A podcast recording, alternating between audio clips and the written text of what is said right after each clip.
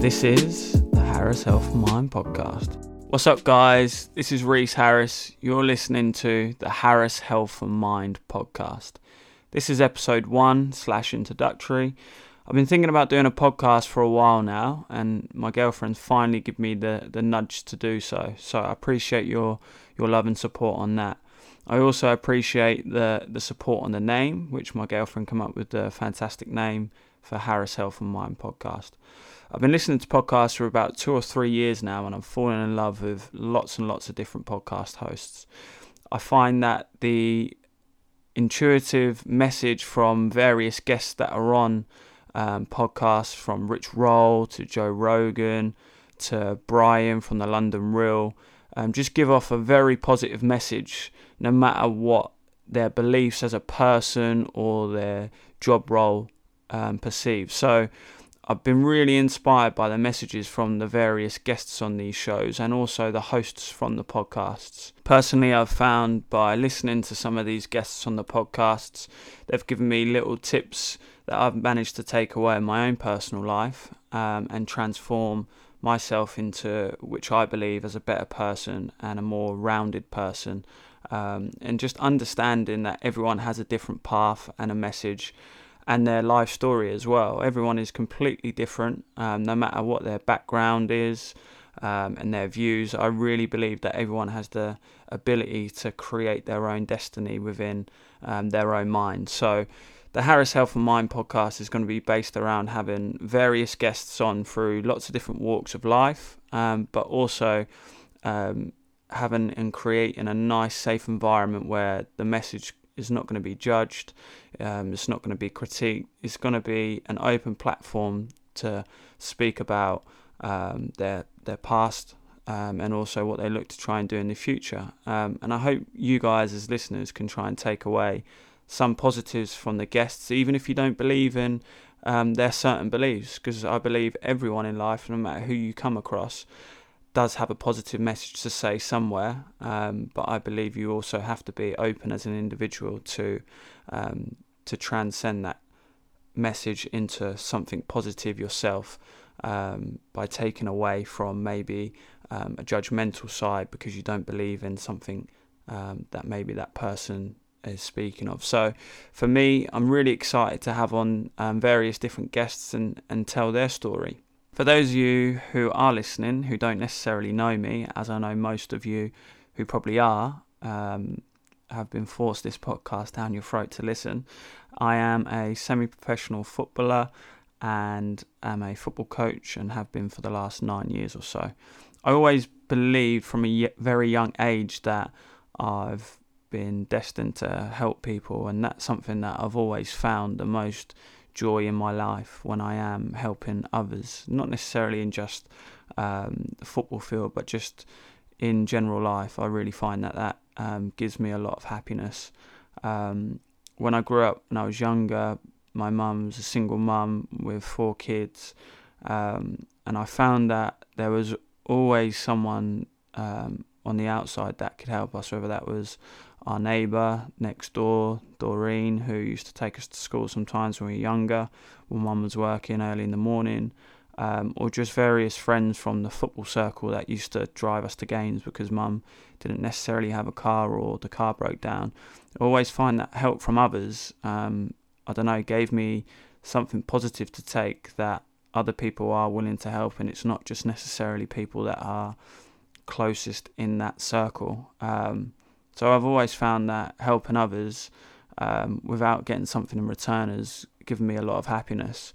Um, in terms of coaching the football and how that came around, that came around, I think, quite naturally. When I was younger, I was always in um, academy setups um, within a pro club environment, um, and then sort of drifted out of that um, when my brother got released for being too small at Colchester United. That's, that's um, when I started to sort of think about football in a in a sort of different way, and I couldn't really understand at that young age how personally I thought someone so good, although he's my brother, I'm obviously going to be biased. Someone who was so good at that young age got released on height, um, which was the only reason. You know, it was because he was too small at that time. And I think that really affected me when I was younger. Um, and I was still in the academy setup, but um, I, I made the conscious choice that I wanted to play and be happy rather than someone say to me, well, look, look, lad, you're too small or you're not fast enough or you're not strong enough.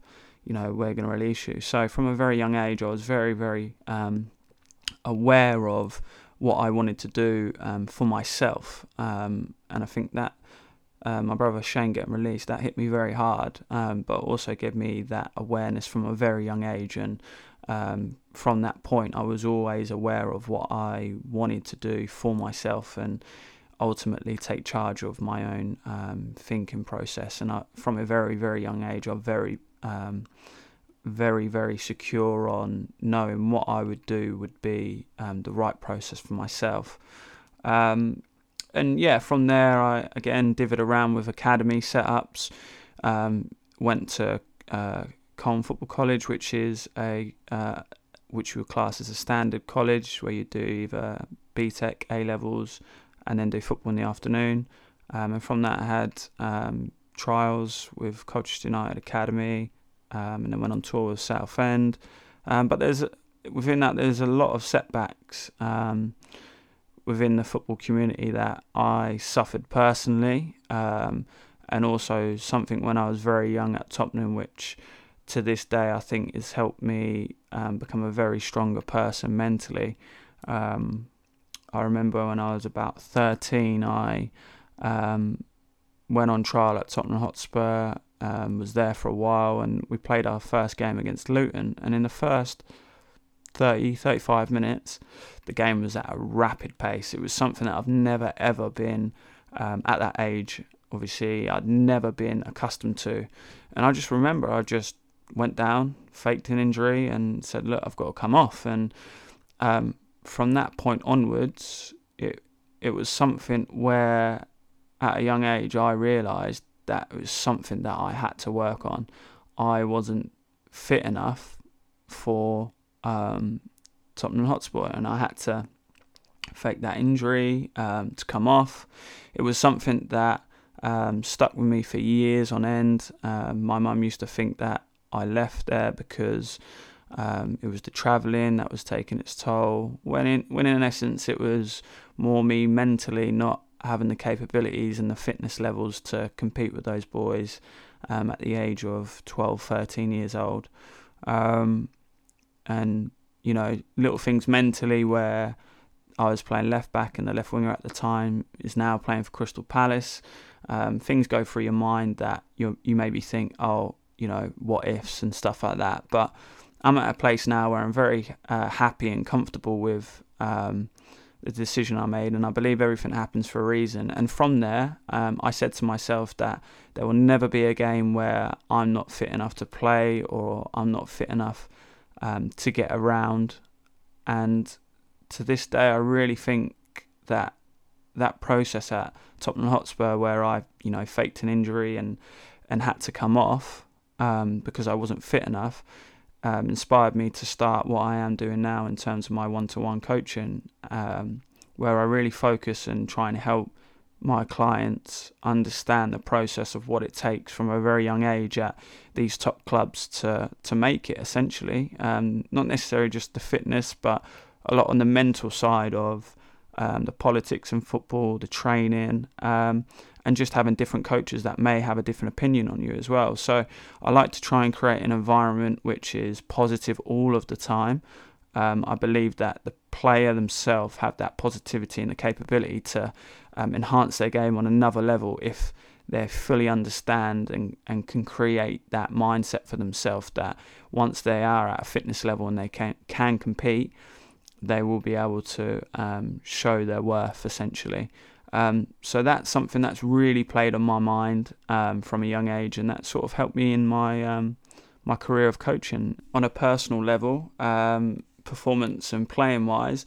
I also like to help my clients understand that you also don't necessarily need to be um, all the way through an academy at a young age to to get into pro clubs or to get to a, um, a high level.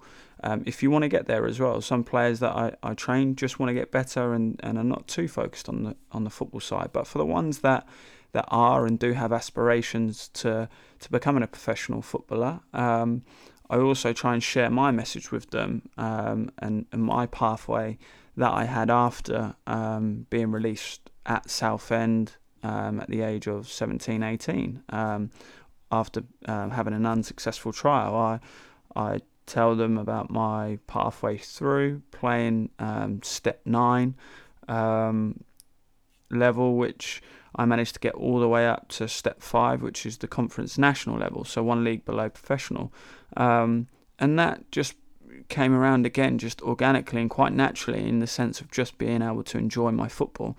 I got to the age of 18, 19, where after all these trials, after football college and stuff, you know, it does take its toll on you. But I just said to myself, look, I want to get to play um, at a high level. I want to enjoy myself. Um, but this is what I've got to do to get there. And, and I knew that if I can um, prepare properly, like I always used to do from a young age, if I could prepare properly, if I could make sure that I'm physically um, and mentally ready for the non league side of things, I will be able to progress um, just again organically and quite naturally. And that's something that I managed to do. I went from playing um, step nine to um, step four within probably a year.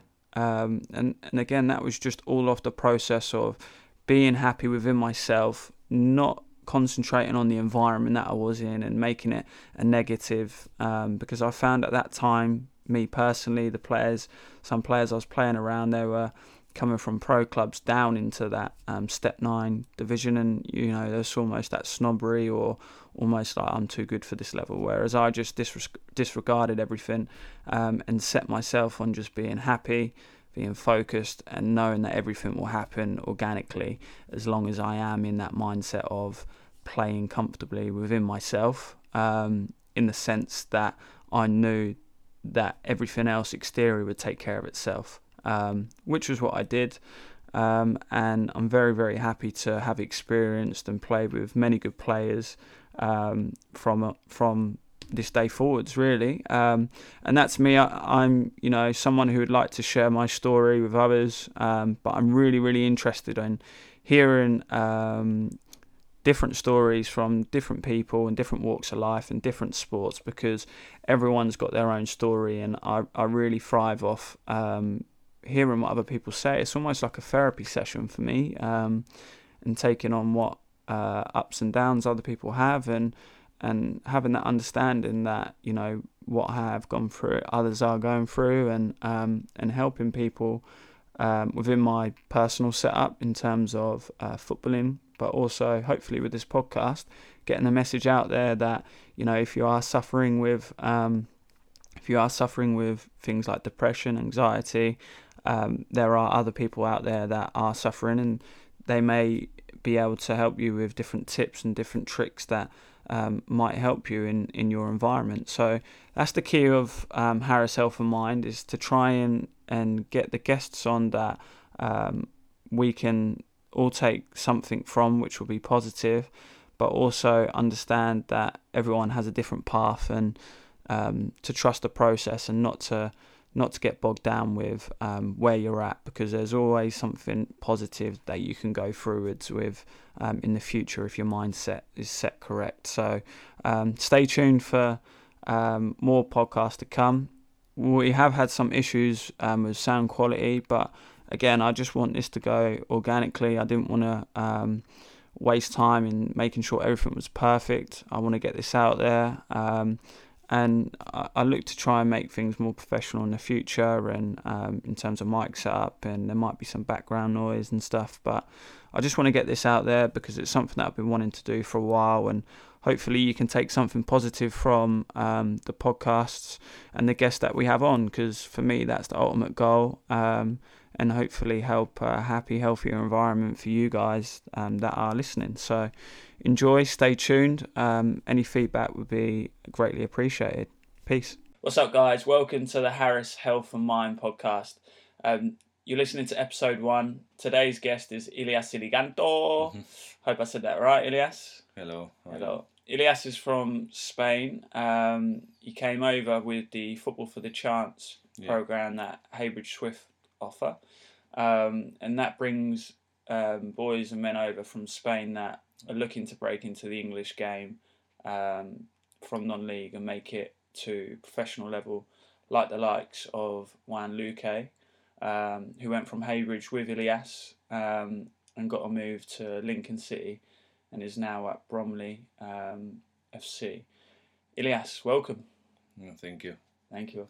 Um, let's talk about first of all the move over from Spain. Um, how did you find the adjustment from playing football in Spain to coming over and playing football in non-league in England? Well, I think it was similar that the football we are playing in in my area in Spain, but if I am I played as well in Madrid, for example, and they play more passes, and here is more long balls and second ball, so it was similar, not so hard to adapt here the football, but in Spain we like more to to keep the ball and pass the ball.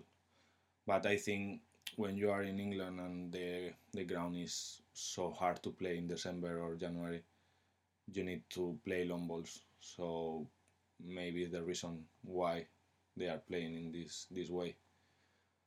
I find I found hard for the beginning because the the tempo is faster and the players are more more are bigger and I don't know it's, it's, it's difficult to adapt to this level and that conditions Mm.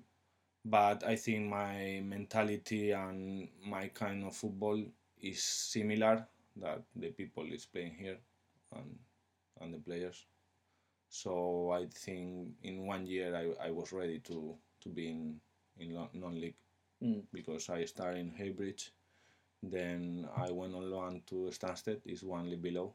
Mm. I was playing there all the games. It was Nick Brown as well with me on loan. Brownie, yeah. Yeah, and George Smith is in Coventry United now. Oh yeah, George, yeah. Yeah, we were playing there. Then I um, I was speaking with Jody in November, and I said I, I would like to to start to play in in, in the same league la- than Heybridge. So the he found me a, a team in, in the same league in where now he's in, in the other group. Yeah. And I was there playing with it was Abs, a midfielder, Yeah, great Yeah. player. good footballer. And I was playing there for two games. Then came an, another manager, Craig Davis, something like that, and he said doesn't want people on loan. Then I came back to to Heybridge, and the the grounds start to be hard to play. I wasn't playing so many games because the conditions and so many games cancelled. Then Maxi called me for to go uh, to Waltham Forest, Mm. and I went there to him. I it was so good, good manager, uh, good people. The then the team it was new, and at the beginning was so so hard. We were losing all the games and we didn't find uh, the way we were we want to play. Yeah. But I think after that year playing in Stansted, in Ware, in Waltham Forest, and a few games in Heybridge, I understood the way I need to play here and adapt my football here to play quickly and and stay stand and try to find the second balls and try to pass forward uh, always because when when you arrive here you don't understand when you make a long pass for example all the wingers and the forwards are going like crazy to, Yeah. to the ball it, it, it doesn't happen in, in Spain so it's, it's, it's not a good pass in Spain the forwards are not going to the ball No. Here it's a bad pass maybe they reach the ball and it's a good pass. Yeah. You know, so it's a, a little difference. That's interesting. How? Because most people who would especially potentially come over from another country to try and make it in England, you talk about within the first year that you probably went to four different teams. How how did you find mentally um, that adjustment happened? That right, I initially come over thinking that I was going to be in one team. Yeah. Then I went on loan, and then I, I went to another team, and then another team within where Stansted. How how did that Yeah. process? How, I did that help you mentally to then when it when you eventually went into the Heybridge team? How did that keep you mentally focused? Well, the first thing is you need to understand um, when we are in Spain, or I think in other countries, but especially in Spain, you are training four days, so you can show to the manager how you are. Yeah. But when you when you arrive here in England and Guillem says to to me, uh, no, here is just one training session, Thursday normally, and then you play in Saturday and Tuesday. Wow, I said it's impossible to show Mm. to the manager how you are, and you Your have personality. yeah, you have maybe 20, 15 or 5 minutes in a game, maybe you you don't touch the ball. So how can I show you how my my football? Yeah. So it was hard, but you need to change your mind and say, okay, uh, now I need to to get a plan, and if if I'm not training like every day in Spain, I need to go to the gym and change my mind and work hard. And okay, if it's not this this season because it will be hard, we can try in another team because when you are in Heybridge and you go on loan in in a league below, normally you are playing. Mm. It happens in every team here in England. So I said, okay, it will be hard, but I can play Yeah. and be fit. And when when I'm ready, if the manager wants me to play, I can play. So I try to do that and yes, enjoy the football here. I was enjoying so much here Mm. because I don't know, it's different. It's obviously I like to train, but when when you start to play Tuesday training session, Thursday, and play again Saturday, is the the the the the, week, uh, the weeks are going so Quick. quickly, so quickly, and you start to enjoy because it's something new. Yeah. Then it was hard, but enjoying. You know what I mean? Well, for those that obviously don't know you, and obviously I played with Ilias, so um, obviously we used to have the the group WhatsApp um, at Heybridge, and you, Gillam, you always used to train all the time or send clips of you doing workouts and stuff in the gym. Yeah. Is that something It that was you would- fine. You remember? no? Yeah, it was fine as well. yeah, which was which was strange um, for trying to better himself. Um, but was that something you always did in Spain, or like you just said, you you had to adapt in England and train extra because you wasn't training the four days Yeah. like you were in Spain? Was that something that you thought, right? Because I'm not training the four days like I was in Spain. This is something I've got to do to progress myself and try and better myself in England. Is that something you did, or was you doing stuff in Spain also? Well, I did in Spain, but just for pre-season. Yeah. Like in pre-season, we were training as well four or five days per week, and normally I was going in on the at morning or something like that to make my gym stuff, some running to to do a double training session for me, because I want to be prepared for the season. But doing like all the season, Yeah. going to the gym, I never did. No. What What would you say to players that are potentially in the football chance that want to come over next year um, from Spain? What would you say the hardest adjustment or the hardest thing about coming from Spain and playing in England non-league football? What would you say the hardest thing is for those people that are, are looking at, at potentially coming over? Well, mm, the first thing is when I arrived here, uh, it was Guillem, and he knew the football here, how how it works and everything. He asked me, "Where you want to play? What level?" Well, I said I was playing in Spain in step four, so Maybe. Oh, sorry. That's okay. So Ilias has got his phone on. I need to wake up to go work. Uh, what I said. So step four, then maybe League Two because you don't know the the leagues here in England. I say League Two, uh, National League. Wow, Guillem was surprised, Mm. but everybody in the football chain said the same. Yeah. Because the people was playing in step four, step five in Spain, so is it maybe it's the same, Yeah. but it's not the same. the The pyramid is not the same. Here you have from Premier League to National League just one group. Yeah. Then two groups in Conference South and North and yeah. splits off. and in Spain no. In Spain it's like one group in, in the first division, one group in the second division, and then you have four groups in second B and 18 in the in the step four. So it's not the same. So I I arrived here and I said that to Guillem. Guillem almost start to to cry, and I will say to the people who is coming and be relaxed and enjoy the football, enjoy the managers, enjoy the not the weather because it's shit, but enjoy everything. Enjoy the grounds because we don't have in in in Spain the natural grass. Normally it's artificial, hmm. and and try to to work in something you can learn English quickly. yeah, Because that I- was that was the other thing I was going to touch on because you also had to adjust to the language, didn't you? Did you speak English at all?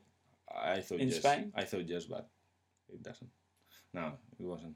So you had to learn English, Yeah, and that again, it's uh, not. It's not just to speak, but to understand the people is so Yeah. difficult. the culture side Yeah. of um, coming from Spain to England, and like you've alluded to, not even speaking the language. How what what did you do to to learn so quickly? Because your English is good Well, now, but the first thing it was something with football. Yeah. We were with Guillem in a training session in the morning, and Guillem started to say how you say cross and Yeah. uh, man on time and switch and everything you need for football. yeah, the bas- the basics and we were learning that and then i start to work in in subway Yeah. but my english it wasn't improving no, because in subways, fast food you must to say always the same. Yeah, then in december last last year i moved to to Carluccio's restaurant. There i start to improve my my english. Because you as a waiter you can speak with the people and it's different things you can say and they can say to you as well. Yeah, so it's when i start to speak english a little bit and the thing you must to do always is start to watch the film in in english or the language you you need to improve Did, was you scared initially to go from uh, moving over, playing football, not necessarily knowing many people, if any, hardly anyone, Yeah. and then diving straight into working in an English environment where you hardly knew any English? How how was that for you? it it it, it was easier than you think maybe Yeah. because I was just uh, enjoying football then the other things doesn't matter. Yeah, but mm, now after one year and a half I said wow I start I, I still working in in a restaurant double shift from 11 morning to close one break and it's, it's the only thing I I don't like Mm. because in Spain I was I was working as well in in uh, administrative yeah, so it was better for me I'm not running all the time yeah. How did you felt that being, especially like you're saying, if you're working from eleven till close with one break in a restaurant? yeah. that's cr- crazy hours and, and especially trying to figure out and learn the language at the same time for people's orders and then making sure that you get those correct and then potentially going because I remember saying to you in one game we had a game on a Saturday and you was going straight from the game to you had a couple of hours and you had to go Yeah. straight to work. So how how does that impact on your body? Was you feeling well much more tired and Yeah, I'm so tired now. yeah I'm so tired because one Saturday okay, but two Saturdays okay. When you have twenty Saturdays going straight from football, Mm. it's like I don't want to work anymore. You understand? I don't want to work. yeah It's, it's you start football at three, then you finish at half past five. Uh, take shower quickly, go to work. Maybe you you were playing in London, so it's one hour to get your work, and start seven, then close. Normally Sunday working in the morning, Mm. so it's like stressful. You get no sort of rest time whatsoever. Yeah, I, I would like to to have the, the time to be after game relaxing in home, watching a movie or something like that. But No. no, So we obviously touched on um, the language barrier as well. Is there any similarities within football itself? So, like you spoke about with Guillem saying things like "man on" or "cross," the the language in football that um, we use in England is it quite similar to sort of the language in Yeah. Spain? yeah, it's, Um, it's similar. in terms of like what is said during games and stuff and team talks, or Well, it's similar, but for me it wasn't because it's it's not normal for me speaking English when Yeah. I'm playing. So um, when I want to say something now, Yeah. now now it's normal, but at the beginning was like uh, how it was, how it was, uh, Manon, but it was late. Yeah, yeah, you know so it was difficult but w- we were trying to do it Mm. in training sessions or something like that because now this season uh, Jody said to us you need guys you need to speak more in on the field and try to to communication okay, yeah, better. And I said yeah it's okay but it, it's, it's hard for me to say something more that you know than manon or time yeah. because it's, it's not natural for me Of course, because you're speaking predominantly in Spanish, I guess. Yeah. When you were back home playing Yeah. all the time, so when you just learn uh, phrases or little bits of language, it, you can't open up because you, you Yeah. usually take too long. And on a football pitch, everything's instant, isn't it? So if you Yeah. If you delay your communication, it might delay the next pass, or you might get yeah you are off. losing one or two seconds Yeah. just by thinking about what you're then going to say rather than thinking about your next movement or your next pass. So eh, that is difficult. What what would you say um, mentally that you've gained from coming over to England? So from Spain, what would you say mentally that you've found that that's helped you, or something that you probably wasn't necessarily as strong on? Um, that you found that has helped you coming over to England that you can maybe take back to Spain. Um, whether that's something that um, that maybe certain managers didn't fancy you, but you kept going anyway, or certain things like that mentally that you felt have helped you along the pathway within the last year and a half. um, what I learned here to to come to give with me in to Spain, no, to Yeah. bring with me.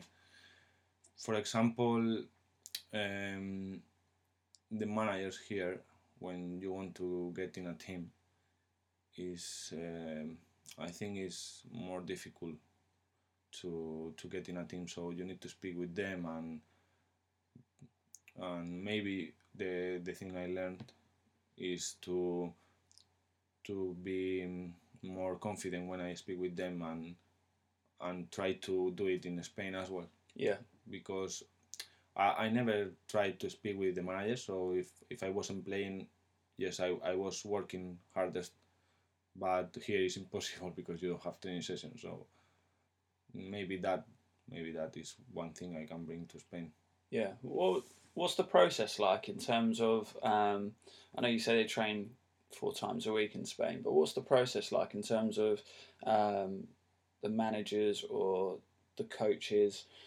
Is it still the same as like Barcelona and stuff like that, where maybe they call them coaches? They don't necessarily call them managers here. Is it? Are they more? Because non-league, sometimes you get a manager who's the manager, and then they have coaches that do all of Oh, the yeah. training, and sometimes you have both. Um, what's it like in Spain? Do they have um, similar to here, or Yeah, you, you have the the coach or the manager. I don't know what is exactly. Yeah. So you have one person is the, the boss. Yeah. And you have the assistant the assistant manager is he- is just helping Yeah, the, yeah. the manager. So maybe it's setting up the the field for the training session, but the person normally who is taking the training session is the manager and the the assistant manager. The only thing they are doing is helping the manager in some decisions, but it's not like here.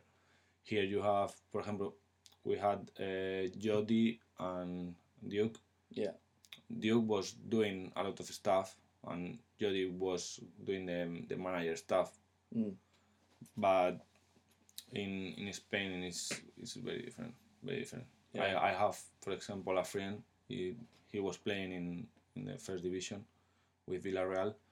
Now he's assistant manager in one team in Spain, but he's not doing a lot of stuff. The manager is the boss, and he's Yeah. just helping.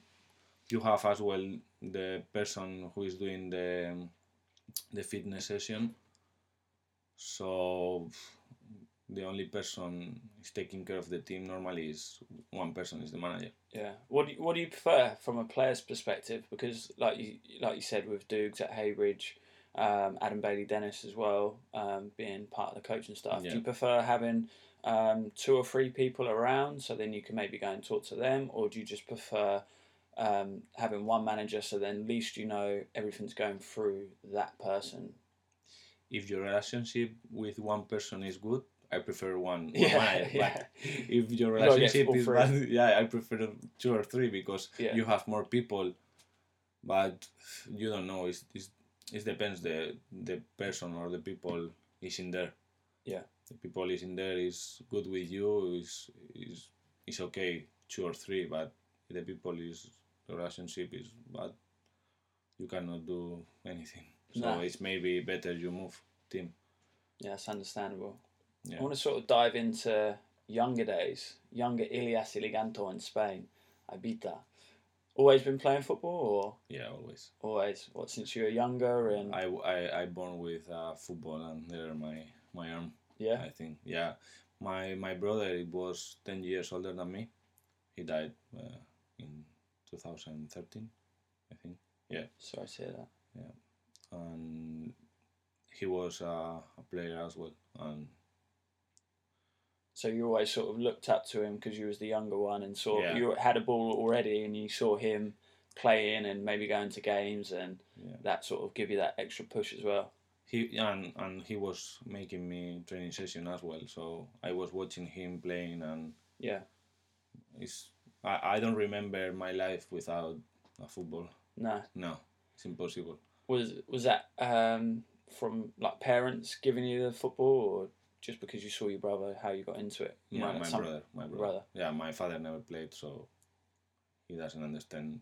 He was watching me playing, but no, He wasn't he wasn't the one that said right I'm going to take you to No, a no. club and No, bang you're never. playing no he doesn't understand nothing about football. no No, it's, it was just my my brother. so what's that relationship like now when um, obviously you've left Spain to come over here and play Yeah, did, did he understand that obviously that's what you wanted to do and sort of well, helped you with that or one one one day, like six or seven years ago, my father said, "I buy I buy you a new car, but you need to go in in summer to England to few months." And I said, "Okay, okay." I never been here. and after six years, Luke offered me the the that thing the of football the chance to Yeah. come here, and I said, "Fuck you know." I said no to my father to come here to learn some English, and Yeah. now I must to go there. I said to Luke, "Yeah, of course." And when I said to my father, he said me to me, "Yeah, of course, you must to go and learn English, play football there, work, everything." I think my, my father is always helping me or supporting me in my decisions. So yeah, so even before the football, the chance came along. Your father was pretty much saying go to England Yeah. to to learn. What is it about England that that he wanted you to go? Is it does he feel like there's more opportunities here for you, or Wow. Uh, about work, yes, Yeah. because in Spain the situation now is difficult, but here you have a lot of works to do and good money, better than Spain. About football, um, I thought it was it was more opportunities here, but I don't know now if if it's true or not. I think in football in general in all the countries, always the players have like CV. Yeah. And it depends the name you have, you are playing or not. So for me that it was sad. I Mm. think it was sad because I don't like when the people is coming to your team because it's not usual in Spain. No. The people moving a lot team from this team to another team. Like this season, I moved uh, three times. Uh, I was in Heybridge, I moved to Witham, then I moved to Walthamstow. In Spain, it, that doesn't happen. No. So they not do they not have uh, loans or things like that in non-league? In yeah, Spain, you or you have loans, but the people is not using it. Do they just leave? Or if you are on loan, you are on loan like all the season or half season. Yeah. But no, for example, one month on loan or and then another month on loan to another team. It's not. It's not happening. because you can't build any consistency as a player because you Yeah. don't especially for you guys obviously coming over from Spain it's hard to learn people's names Yeah. in one month you you want to impress they might not even train they might just turn up and play games if they're playing Saturday Tuesday Saturday Tuesday the manager might say right we're not training just games and then especially if you don't start you're always on the back foot because you feel like you've got to impress and Yeah. talk about one of the teams you played at. The pitch wasn't very, very great. Um, so that's obviously the way that you want to play. It's difficult for you as well to adapt, going from a pitch like Heybridge to somewhere where it's very, very bobbly, Yeah. and the manager wants to play a certain way, and you you find that it's difficult because the players are not adapting to your style as well, and you don't have the time to do that. So, Yeah. do you think in Spain players will just leave rather than, like you said, or rather than the one month loan or or six months in Spain? Do you think they'll just they'll just go somewhere else rather than loans? Yeah, the thing is, when you are in Spain playing, so if you are not playing, you are on the bench or on the stand, not even in the squad. The thing you can do is training hardest and and try to be on the on the squad. Here, it's not. Here you are not playing, so they maybe uh, send you on loan to one league below. You're gonna play for sure Mm. because it's almost on the contract. Yeah, And uh, I don't know. I, I don't know what is better because if you are playing, obviously I prefer the system in Spain. Yeah. If you are not playing, I prefer this system because you can move and still playing. yeah, So when I arrived and and I, it wasn't playing, and I said to Jody, please send me on loan to another team. He did, yeah, so I could play. If not, I was in Heybridge. Uh, Heybridge doing so well, and what can I do? It's, is a lot of people there like Darky, it Mm. was Darky and uh, Godball. You have people playing, doing so good. The manager knows that people. Obviously, my my chance is is, is gonna be. it's gonna be limited. Yeah, it's Yeah. Gonna, definitely it's gonna be limited, and it's it's taking that chance if you get it. But like you say, sometimes clubs just go right. We'll send you on loan for a month. Yeah, and they might not even come and look at you. They might just look at results and say, right, has Ilias got man of the match, or has Ilias scored, or or they might just ring the manager and say, oh, how's he getting on? And if the manager doesn't really big you up, it's hard for the, you to then get back in if the manager hasn't seen you. So, yeah, I can see what you're saying on both sides of the argument for sure. Um, one of the other things I want to sort of touch on is the people that obviously don't know you and wouldn't ha- wouldn't have seen you play. Is you're quite aggressive, and as a Spanish player, you don't really you don't Yeah. really see that, um, especially in the professional game like Barcelona, Madrid, and stuff. You see a lot of diving around and rolling, which you do like a little dive yourself, but Yeah. you are very aggr- you is that something that you've always had Yeah. in, in Spain as a player? Yeah. If not, you've adapted very, very well. Like, talk I- talk about that because a lot of people associate when they go over to Spain, especially younger kids. The the vision is they're probably getting the ball, little tiki taka, one touch, one touch, and they're all very sort of lightweight and dive around and roll around. But you're very much. You're a very, very good footballer and you're very Spanish in the way you play, but you also got that English side and you're very aggressive in you Yeah. play. How, how did that come about? Was it something No, it was it happening always, but I, I remember the first the first training session. It, I was still in in the football the chance. It wasn't over. I was it was Thursday. Yeah. We were training Luke, the Luke's brother, the uh, goalkeeper. goalkeeper? Yeah. Yeah, and me, I think we were training with the the first team, Heybridge. We were doing a a, a kickballing. it was uh, Henshaw, Harry Morgan, so people aggressive as well. Mm.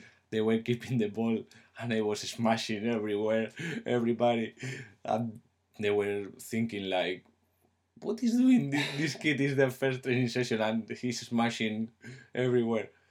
And I said, "Yeah, it's, it's I like to to be aggressive, um, not to in, get injure the people. I Mm. don't like to hurt the people, but I, I like to be aggressive. And one one game, I don't know who was. I was. I think it was the first game against Soham. I did uh, a tackle. Wow, behind from behind. Scissor. Yeah, that chop. I, I think it was yellow card, but it was red for sure. Trust me. you got away one. Yeah, my friend uh, at the stand said, "Fucking hell, what is doing Elias? He was playing so good. I think what I was uh, man of the match there. I'm- made that tackle and was wow, what I did. I said red card, red card. Wow. And you Oh. got the yellow. Yeah, it was yellow. Hopefully, What um does does your style of play work when you go back or previously in Spain? If you play like that, do you feel like that would be as effective if you was playing the way that you play here back in your, the team in Spain? Do you feel like your style of play will work? Would you be able to get close enough to players, or do you feel like that they've just passed the ball around you? How, do you feel like you have to then adapt when you go back? I don't think so. If for I said to you before, normally the, the football we play in in Ibiza in, in Baleares is similar that here. So you can play aggressive and second balls and long passes. But our ground in Ibiza, if I play there, uh, I don't know yet. I need to find a club. But the pitch is so big, so big. It- I think is is the bigger one in in Baleares, and the grass is new. So I guess they're gonna try to play passing, but obviously when when you have a team uh, playing against you, they are all behind the ball. It's, it's difficult to to try to pass because it's not a space. No. So normally the people put a bigger striker in front and pass to him long balls and that's it. So I think it's gonna be similar, not hard. But the only thing I I gonna find hard is to adapt again to the training sessions and the tempo of the of the game. Passing, not Yeah. because the tempo maybe here is highest. Yeah, it's more uh, run around, chasey, chasey, Yeah. second balls, um, breaking player box to box. Yeah, but the tempo about passes and that I think is is highest there. so how how would you adjust to that with your training? What sorts of things would you do to um, to get yourself ready for that tempo? The um, when I get back, the first thing I want to do is keep my training session uh, at mornings, if Yeah. it's possible with a with a ball, because I need to um, to get more technical, Mm. and I think it's gonna help me in the in that tempo playing. You know. Within the training sessions, even um, like you said, within the team in Ibiza, is it based around a lot of technical stuff with the ball? it depends the day. Normally, if, if you are you are training four days per week, like Monday, uh, Wednesday, Thursday, and Friday. Normally Monday is for the people the people who played in the weekend, Recovery. the recovery, and the people didn't play. They are doing some Wait, uh, stuff to yeah. agility. Yeah. yeah or uh, keep the ball and in in a Small small space. small space. Then you normally rest on Tuesday. Then Wednesday. The Wednesday is a good day to do some cardio or uh, a good uh, training Light session. fitness. Yeah. Um, Thursday normally they training like the the players the the manager wants to play for the weekend, so it's it's different training sessions. But yes, we do a lot of keep balls and something like that, Do you do a lot of rondo where? Uh, like Guardiola. Yeah. Do you do a lot of that, or is it is that something that we just sort of see and we think right? No. Everyone in Spain does that. Mm, yeah, but not like here. Here is previous a game or previous training session you are doing Yeah.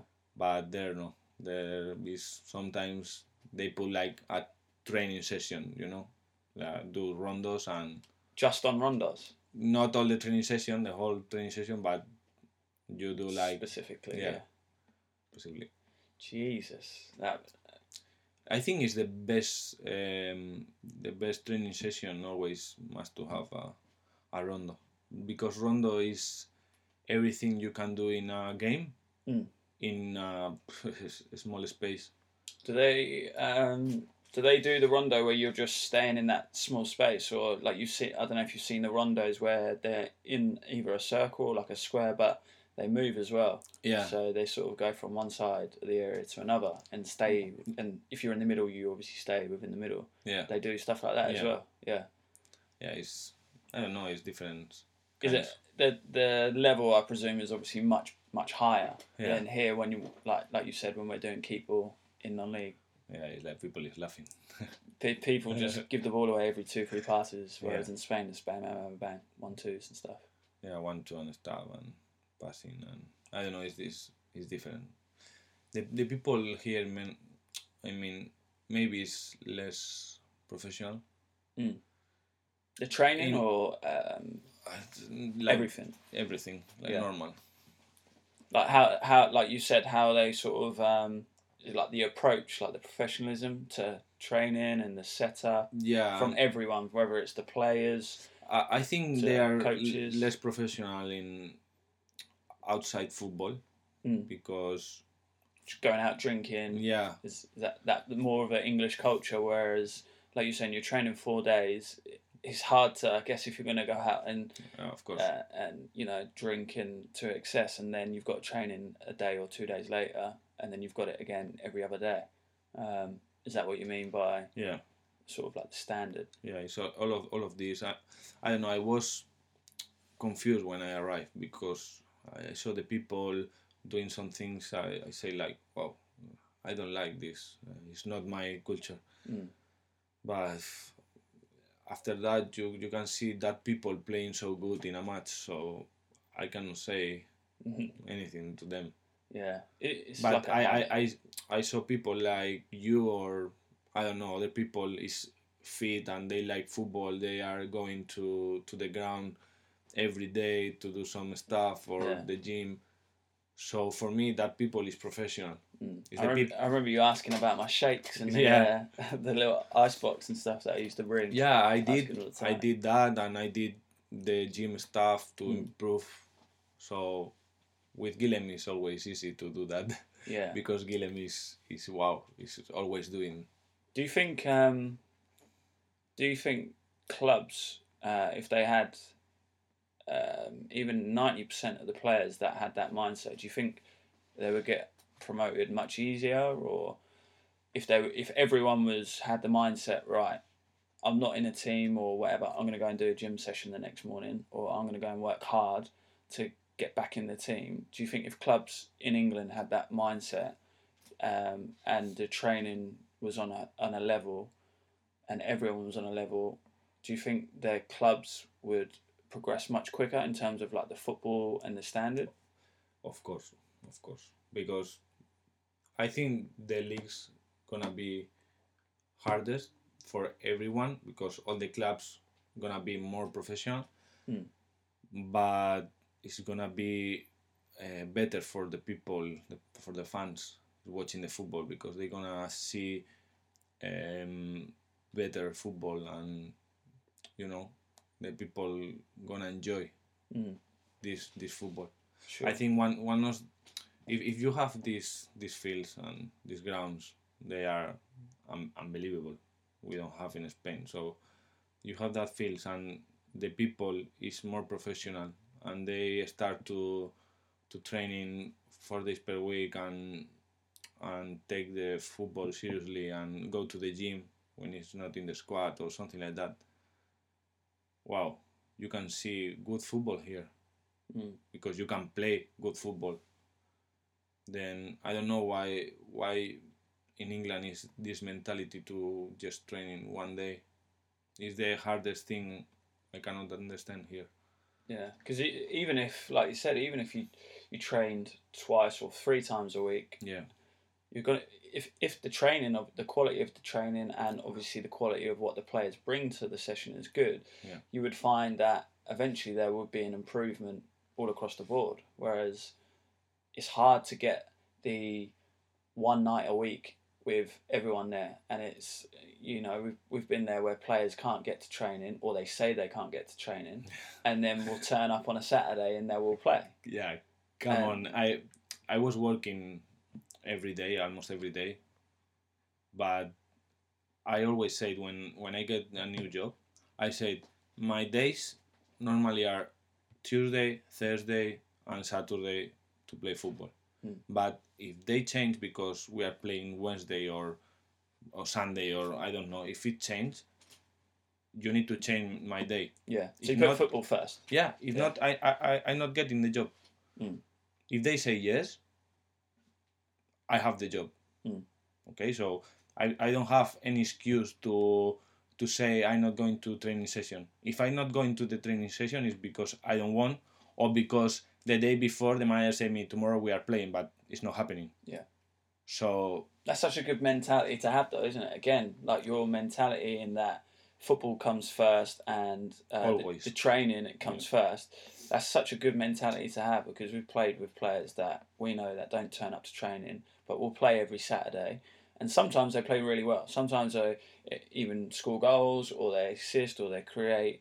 And then there's other times where we know that they haven't trained on a Tuesday or a Thursday, and then they play on a Saturday, and you wouldn't even notice that they were playing. But then they still carry on playing um, for whatever reason, if they're you know, I- I'm good not- money or a manager's friend or whatever it is.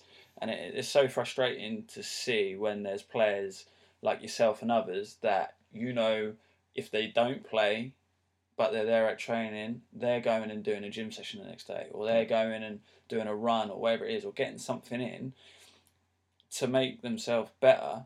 And then you still see the players that are like, yeah, and you know, wherever it is, or oh, by the way, boss, I can't get to training, mm. making that excuse, but then end up playing on the Saturday. is the thing I, I I don't like because in in Spain I, I had one one mate we were playing in a Saturday I think or Sunday I don't remember and he was in in a in a bar before the the game like one hour before. Yeah, he was waiting. It's the ground and the village is close to the ground. Yeah. it's like two minutes by car so it's it's so close. And he was waiting there and all the people start to get into the changing room. He was in the in the start Mm. starting. And he arrived 15 minutes late and he was one hour before in the bar. And the manager said okay the next time you're gonna be here not there in the bar. I Mm. don't care if you were one hour waiting there because you're late. Yeah, you're here you're late 15 minutes. So you're not playing today you're not even in the squad. He didn't play. Uh, here is not happening. I had mates arriving half an hour late and they start they starting Mm. so for me it's, it's not fair it's not fair for the people is working hard for the people is um, waking up earlier in the morning to to go to the to the match Mm. because it's all uh, to be professional. If you are waking up earlier and you go into the match 20 minutes earlier or 15 minutes earlier, you are a professional Mm. because you want to play. Yeah. And the people is is is is going there half an hour late. Why they must to play? Why? And that's and that sort of goes back to the standard stuff, doesn't it? And setting professional standards from the manager as well, because like you said, the times where players have turned up late and the manager just accepts it and goes, "Okay, get your stuff done, get ready, get out there, and you've got ten minutes to warm up before the game starts or whatever. Yeah. You're still playing." Whereas if the manager turns around and says, "Right, you're not in the squad, don't be late again," that player's that player's going to be pissed off because they might have rushed to get there, but they've got there 20, 30, 15 minutes late. But then the manager's turned around and said, "Well, you're not in the squad. You're late." Yeah. Then the chances are the next game or the next week they're going to be 10, 15 minutes earlier. Of course. So it's setting that standard and it's making sure that with your teammates that are there, it's not showing to them because other people will do it. If they can see that you know someone's going to turn up late 30 minutes and play, that will filter down very very quickly if the manager just accepts that and allows that. Yeah. So it's a bit of both, isn't it? It's a manager and the player. The player setting the example of saying, right, if I have got work, I need to say to my boss, I need to get away, so I've got enough time. And if you're traveling from far, making sure that you check travel and making sure you can get there on time. There's going to be times where, you, unfortunately, there might be traffic right around the corner and you can't get there. But- I, I can understand if you play in Tuesday, you can be late because you may be living in, in London. Uh, you need to get out from London Mm. from your work, traffic and you yeah. go to Heybridge or Colchester or wherever, and you'll be late. But if you say to the coach, to the manager before, listen, Tuesday, I don't know if I'm playing, but if I'm playing, I'll be late 15, 20, 30 minutes late, okay? Because I'm working in London, so I need to get out and blah blah blah. It's for me that it could be okay, but Saturday, which excuse you have? Saturday, you are playing at three, you are not working, Mm. so you, you don't have any excuse. No, you're right, and I think it, yeah, you're hundred percent right, and I think that's just making sure again from the player that they just let the manager know and say, look, I might be late, just in case. Um, I, I'm obviously going to look to try and get there on time, Yeah, but if I am late, look, I've given you the heads up. But some players, like we say, probably probably don't do that as much. Okay, I want to ask you um, a question that you might have to think about, or you might already know the answer. What what's something that you haven't necessarily achieved from what you wanted to achieve from coming over from Spain to England? What's something at this moment in time where you feel like you haven't achieved what you potentially maybe set out to do within that time? what I frame? haven't. Okay. What you haven't, yeah. Well, I would like to play in maybe one or two leagues above from Bostik. But I think I have I have the standards and I, I think I am I'm a good player to be there. I would like to try that league because I think the people is more professional and they, they can play better and the grounds obviously are Yeah, much better, better. much better. But I'm not sad about that. I think I played in in Heybridge, good good club, with a good manager and good mates. I played in in Walthamstow. and I was so happy to play there with with Maxi. And for me, it's not sad that I would like to play leagues above, but if it's not happening, uh, I don't care. No. I'm I'm happy to be here without friends, without family. So I was alone. I had friends, but not at the beginning. Yeah, you had to get used to meeting new Um, people. Yeah, and I- I'm happy what I done. I learned English. It was so difficult to me in, in Spain to do it because the academies are so bad. I, I was working here, so I'm, happy. I'm happy, very happy. Talking about family, because you're going back, um, Yeah. you're going back to Spain very soon, um, permanently. You excited to see everyone when you go back? Wow. I want to see my girlfriend. I think she she was waiting for a long time, Mm.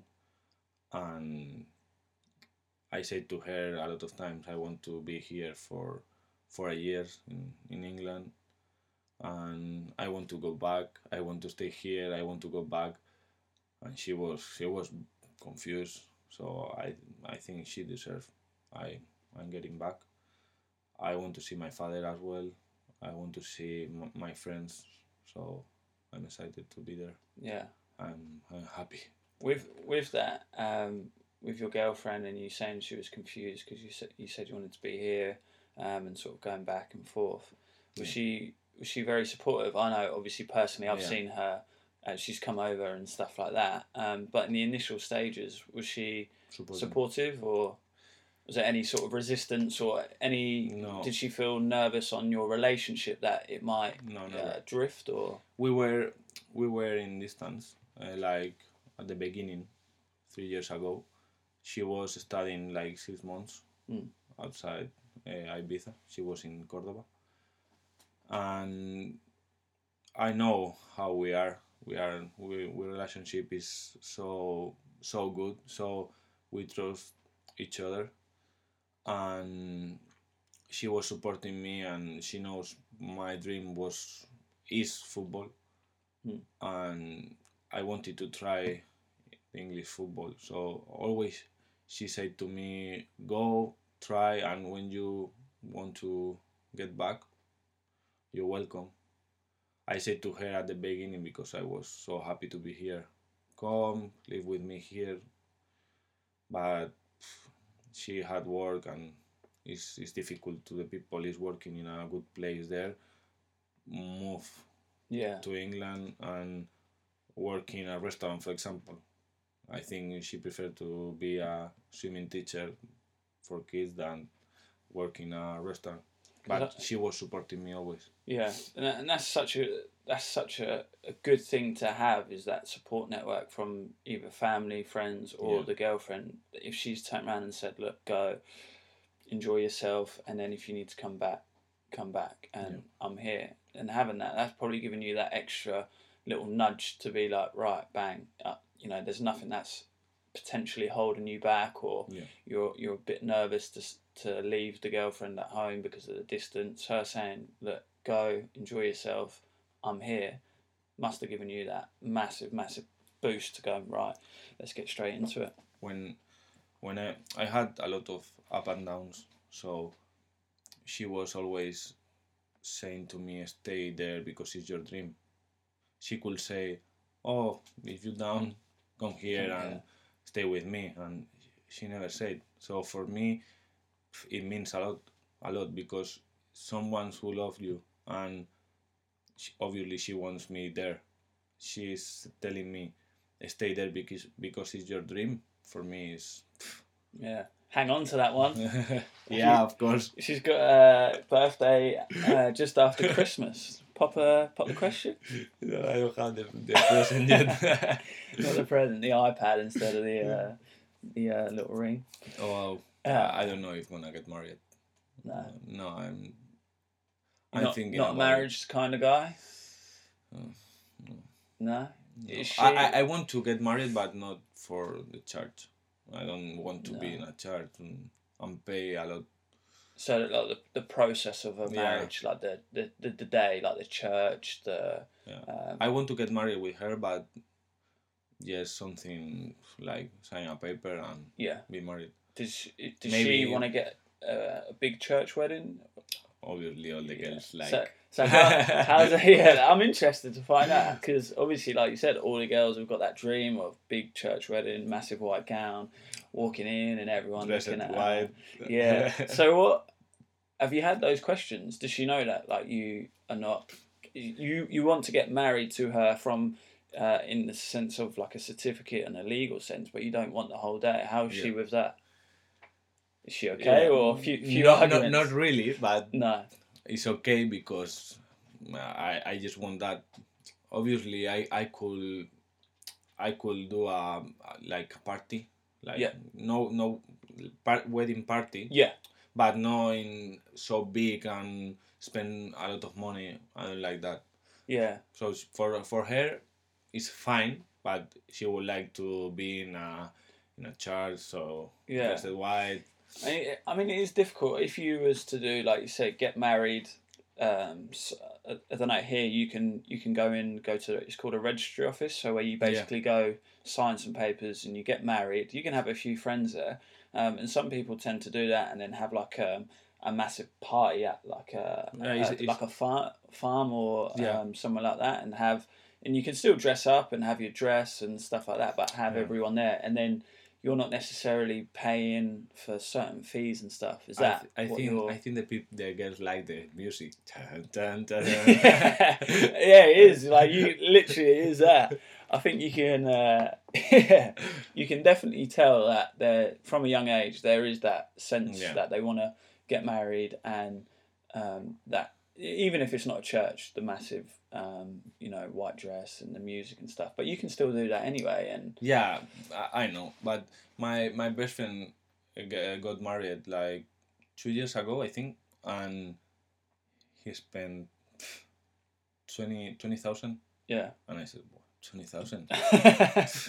I prefer the 20,000 in my pocket. yeah, uh, no. Uh, to be fair, I'm very, very similar. I mean, I 100% like to get married to my girlfriend. Um, but yeah, for me, it's uh, I'm very torn between.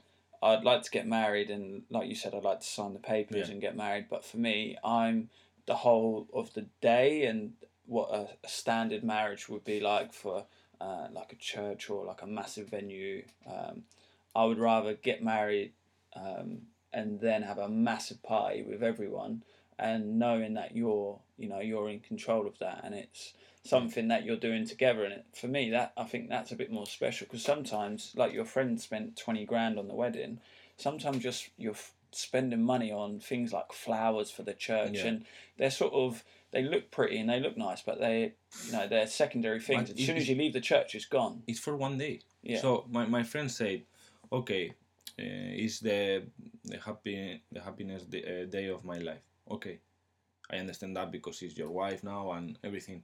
But he said me, is one day.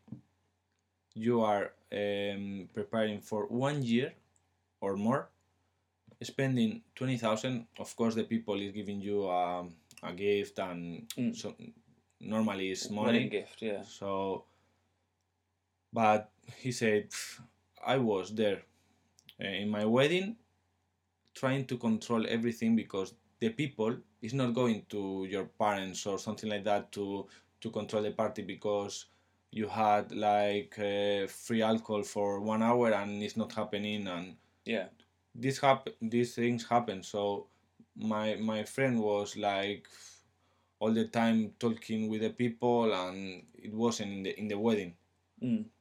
with the the friends so finally i prefer like you have Yeah. your uh, private party in a restaurant in a farm or wherever with your friends and do it like that Yeah, hundred percent. I think, yeah, it's just the way, um, like you said, some people are grown up and are maybe um, their parents might have had weddings in a church, and sometimes there's like pressure from them to be like, oh well, we, you know, we had it in a church. We'd like to see you, you know, get married in a church, or the father walk the bride down in a church. So a lot of times it is a bit of politics because the parents do sort of maybe put pressure on and say, look we want to help with the wedding, but Yeah. it has to be in a church, and I think that's a bit harsh sometimes because you know you've got to let people do what they want. But I'm sure you and the you and the missus will figure it out when it comes to yeah when it comes i to that so when it comes to that chat. Otherwise, uh, you might have to come back to I England. think I think for me it's uh, more most important have a child, one or 2 Mhm. one footballer please, than get married in, in a big party in, in wedding. Mm. I prefer the child. Spend that money in, in my kid.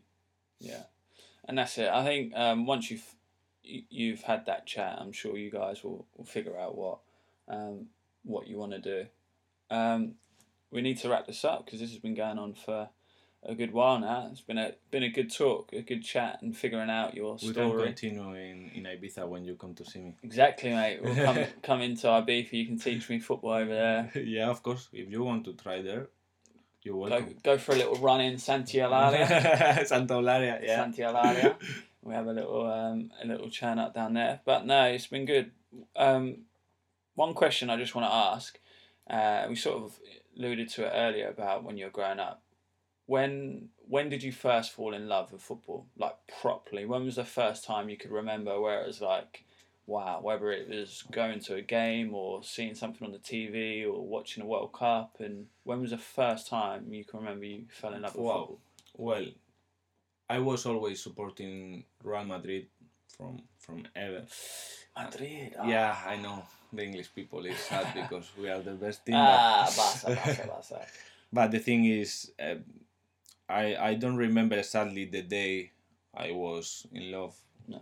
But I remember the first time I was in Santiago Bernabeu, and wow, it was amazing.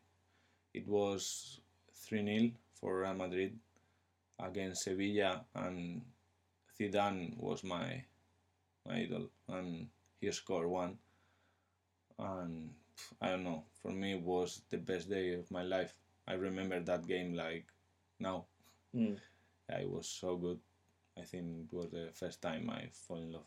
I think those sort of memories push you to want to do, like you said, come over here and, and progress that way. Because you've Yeah. almost got like an image of that day or that night when you went to the Bernabeu and saw Zizou score. And it's almost like you want to do that for yourself Yeah. as well and recreate that day or night for yourself. But it's been a pleasure. Thanks Okay, for thank thanks you. for coming on. Um, guys, I hope you enjoyed listening to Ilias. Um, listen out for more of the podcast coming soon. Enjoy. Peace. Thank you very much. Cheers, brother.